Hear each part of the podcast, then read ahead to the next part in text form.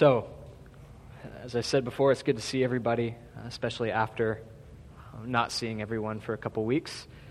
We were supposed to have finished this Lent series at the actual end of Lent two weeks ago, but I was trapped in this van of sickness and death.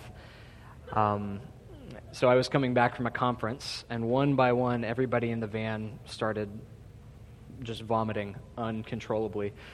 Uh, and so we ended up pulling over in Georgia, and then obviously I missed our service two weeks ago. And then uh, two days after that, I became one of the sick and uh, came down with everything that they had. And so uh, the beginning of my Easter week was dark. I'll say that. Um, but I trust that your Easter was good as you celebrated the Lord's resurrection. And so tonight, we're going to make up for lost time. We're going to finish our, our Lent series.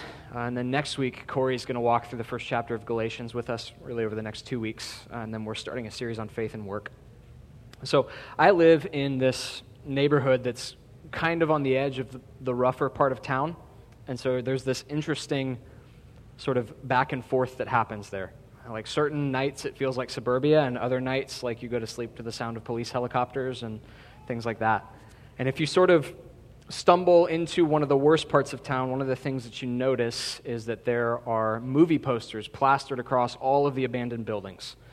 And I don't know why that's a marketing scheme. I don't know how effective it is, but I've just noticed this in my neighborhood and really in cities across the country that as you sort of get into the places with more abandoned buildings, there's movie posters plastered everywhere. And if a, if a movie poster is doing its job, it is intended to build up in you some sort of anticipation and expectation for this event that is coming in the premiere of this film.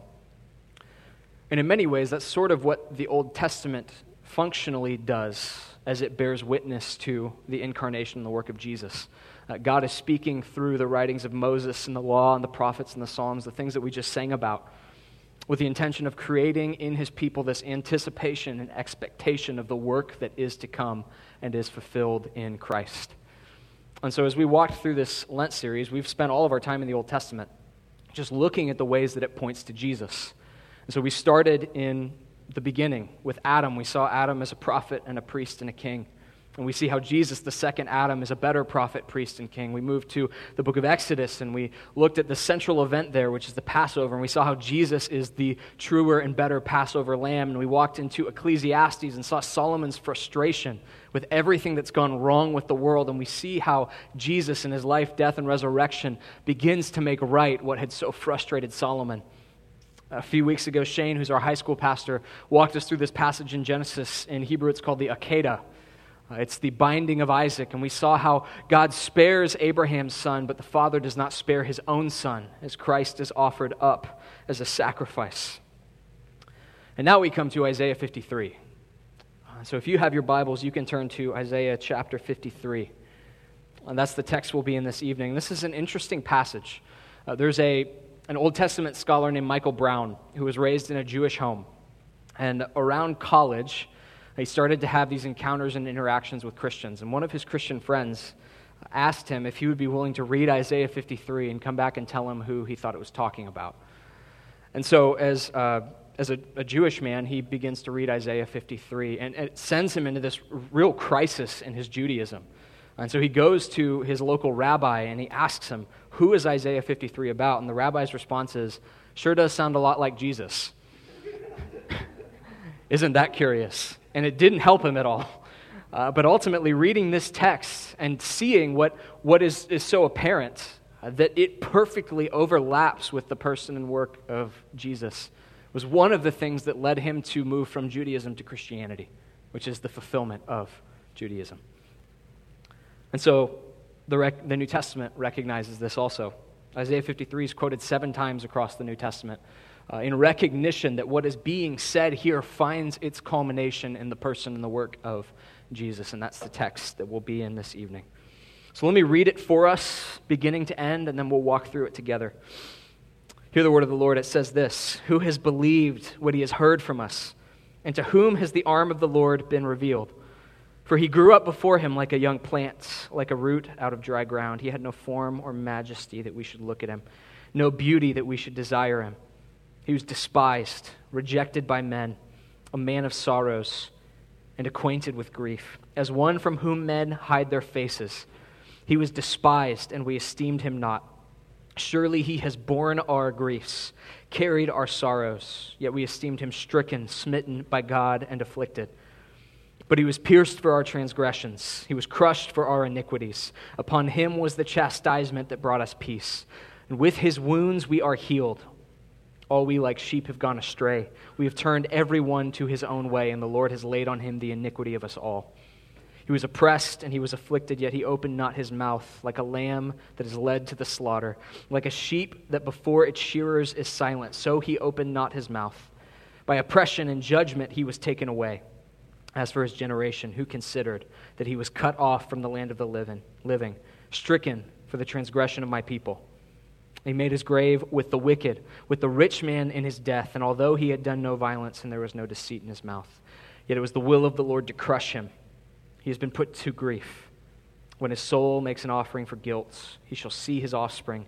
He shall prolong his days. The will of the Lord shall prosper in his hand. Out of the anguish of his soul he shall see and be satisfied. By the knowledge, by his knowledge shall the righteous one, my servant, make many to be accounted righteous, for he shall bear their iniquities. Therefore I will divide him a portion with the many he shall divide the spoil with the strong, because he poured out his soul to death and was numbered with the transgressors. Yet he bore the sin of many and makes intercession for the transgressors. So, our passage starts with two questions in verse 1 Who has believed what he has heard from us? To whom has the arm of the Lord been revealed?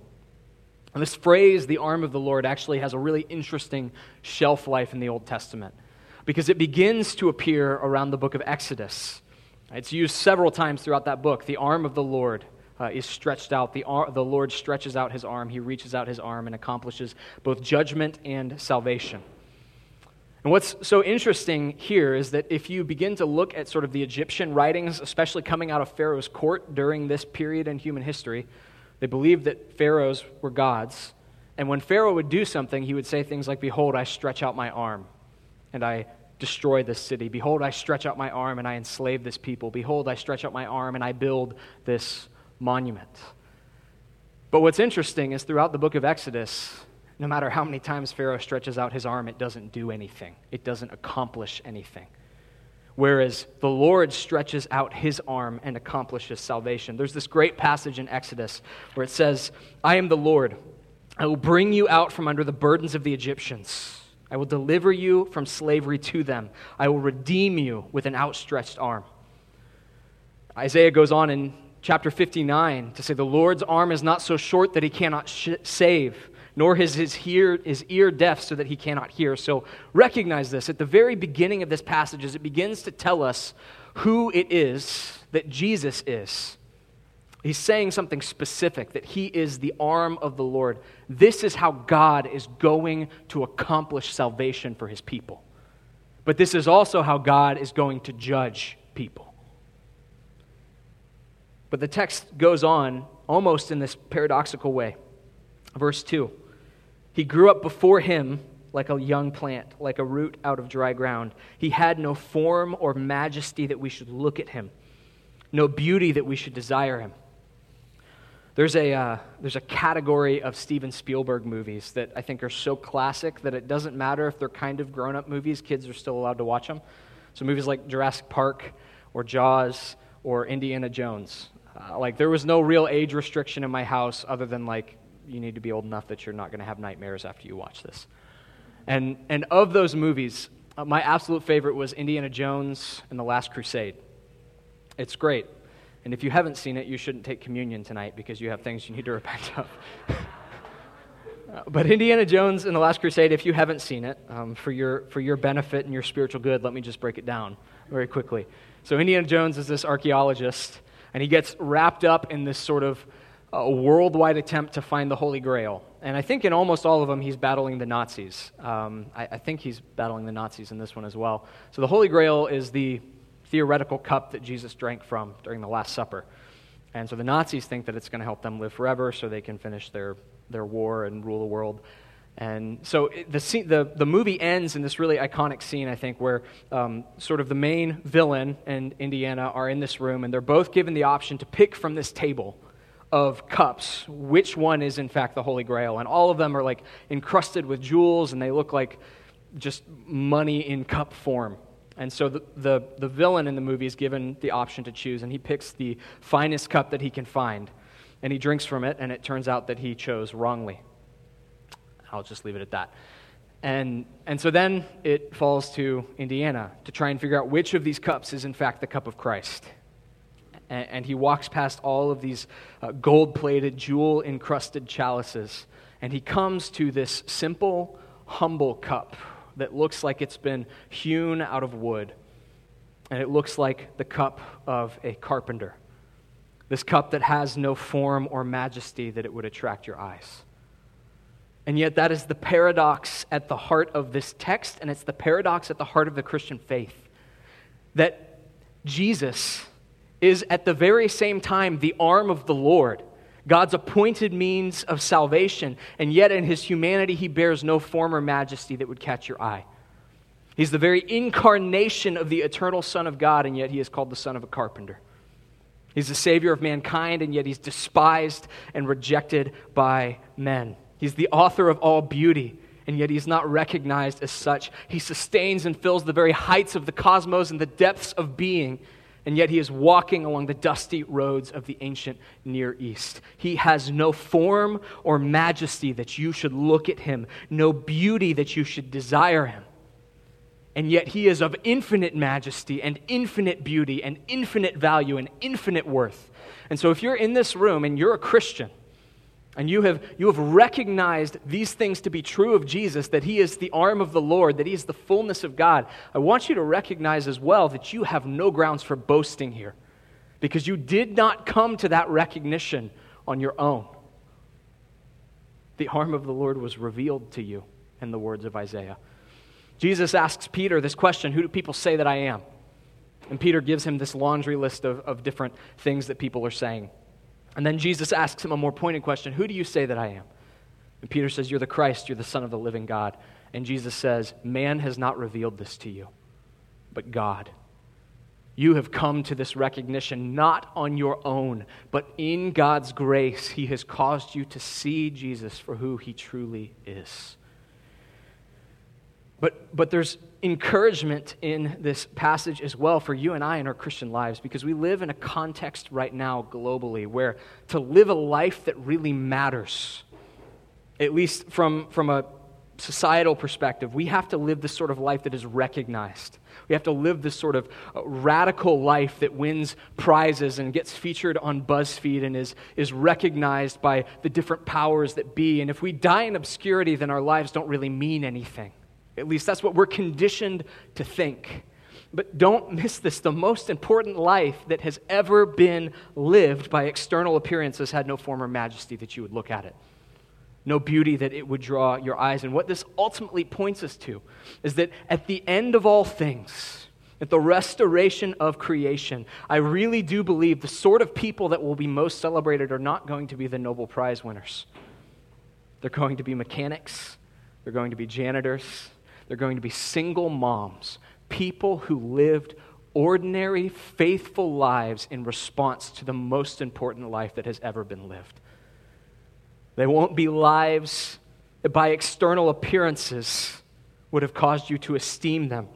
But these lives that were esteemed not in the passing age will be of infinite worth in the kingdom of God. He is esteemed not. It goes on to say, He is despised, rejected by men, a man of sorrows, acquainted with grief, and is one from whom men hide their faces. But surely He has borne our griefs, carried our sorrows, yet we esteemed Him stricken, smitten, and afflicted by God. Um, one, one of my favorite paintings uh, is this work by a Russian artist named Ivan Kramskoy. I'm probably saying his name wrong. It was painted in 1872, and theoretically it'll be on the screen behind me. Uh, but it's called Christ in the Desert, Christ in the Wilderness. Uh, and it really just depicts, it depicts Jesus during the 40 days when he is in the desert being tempted by Satan and fasting. But it's so different from what you see on stained glass windows. It's, it's so different from what you see in like your Precious Moments Bible Uh, it's so different from what you see in Veggie Tales because uh, as you look at it, his, his eyes are sunken in. Uh, his shoulders are heaved over. His hands are folded in exhaustion. He looks weary. He looks tired. And yet, this is the beating heart of Isaiah 53 that he is called the man of sorrows. But pay attention to what is said about those sorrows in verse 4. Surely he has borne our griefs and carried our sorrows. It's important for you to recognize that he is not called the man of sorrows because he carries his own grief. He is called the man of sorrows because he carries your grief. He carries your sorrow. He carries your despair. And he is so called that.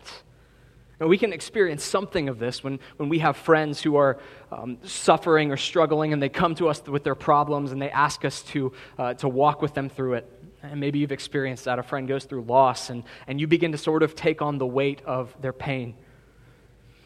Yet Christ's identification with your sorrow and suffering is of an infinitely different character than the way that you might identify with somebody else because Christ so shares in our sorrow and our suffering and our pain that it comes to define him as the man of sorrows. And this makes a profound difference when you pray. When you go before Christ and you say, Lord, I doubt. Lord, I'm in pain. Lord, I am on the edge of despair. Lord, I have lost the will to go on. Christ can respond to you, I know. And that's not simply an intellectual knowledge, like, yeah, I can kind of imagine what it might be like to be in your situation. But instead, Christ can respond experientially. I know because I have carried the very grief that causes you to cry out to me as the man of sorrows. But it's not just our grief that he carries. Verse 5, we're told that he was pierced for our transgressions, he was crushed for our iniquities. Upon him was the chastisement that brought us peace. With his wounds we are healed. We, like sheep, have gone astray. We've turned every one to his own way. The Lord has laid on him the iniquity of us all. Christ does not simply bear your sorrow, he bears your judgment.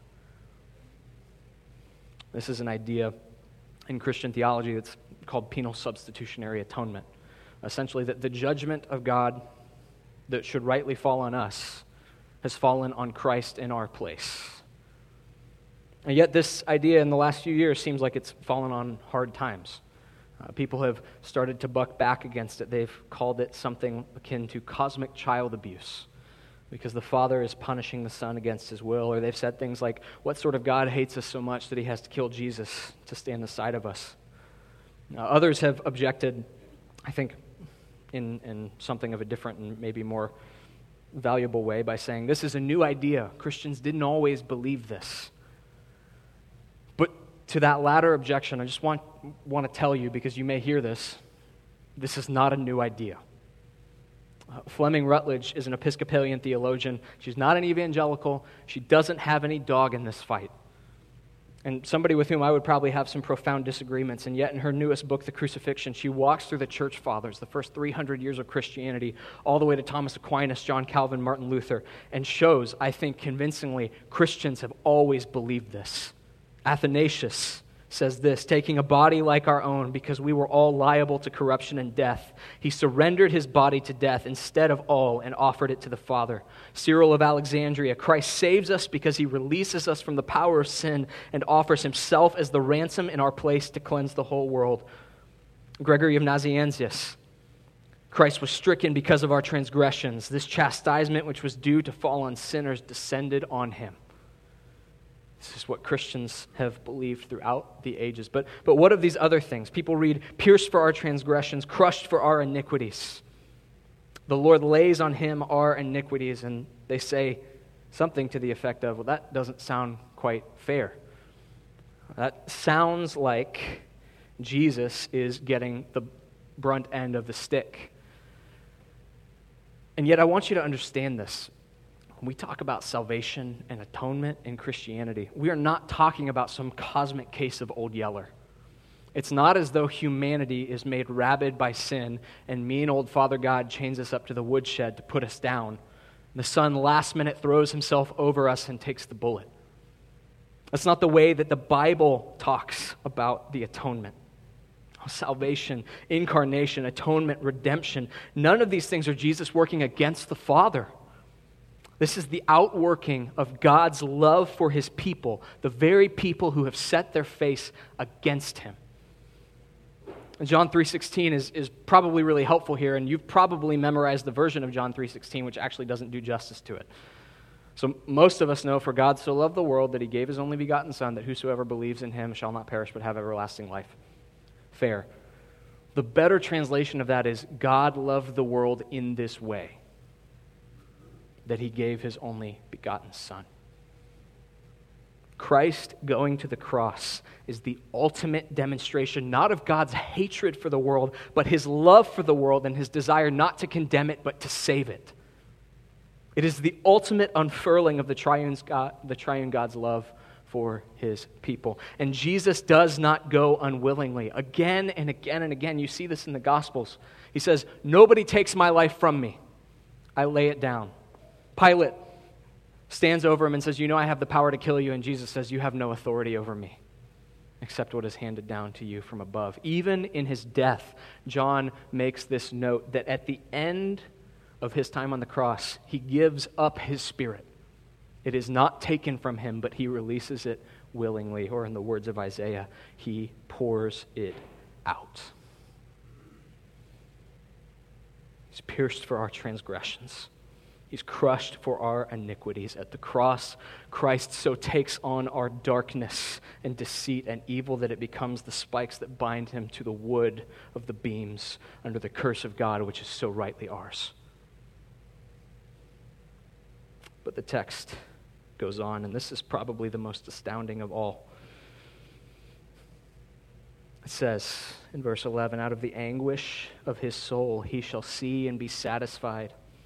By his knowledge shall the righteous one, my servant, make many to be accounted righteous. He shall bear their iniquities. He goes on to say he was numbered with the transgressors. He bore the sin of many, and he makes intercession for transgressors.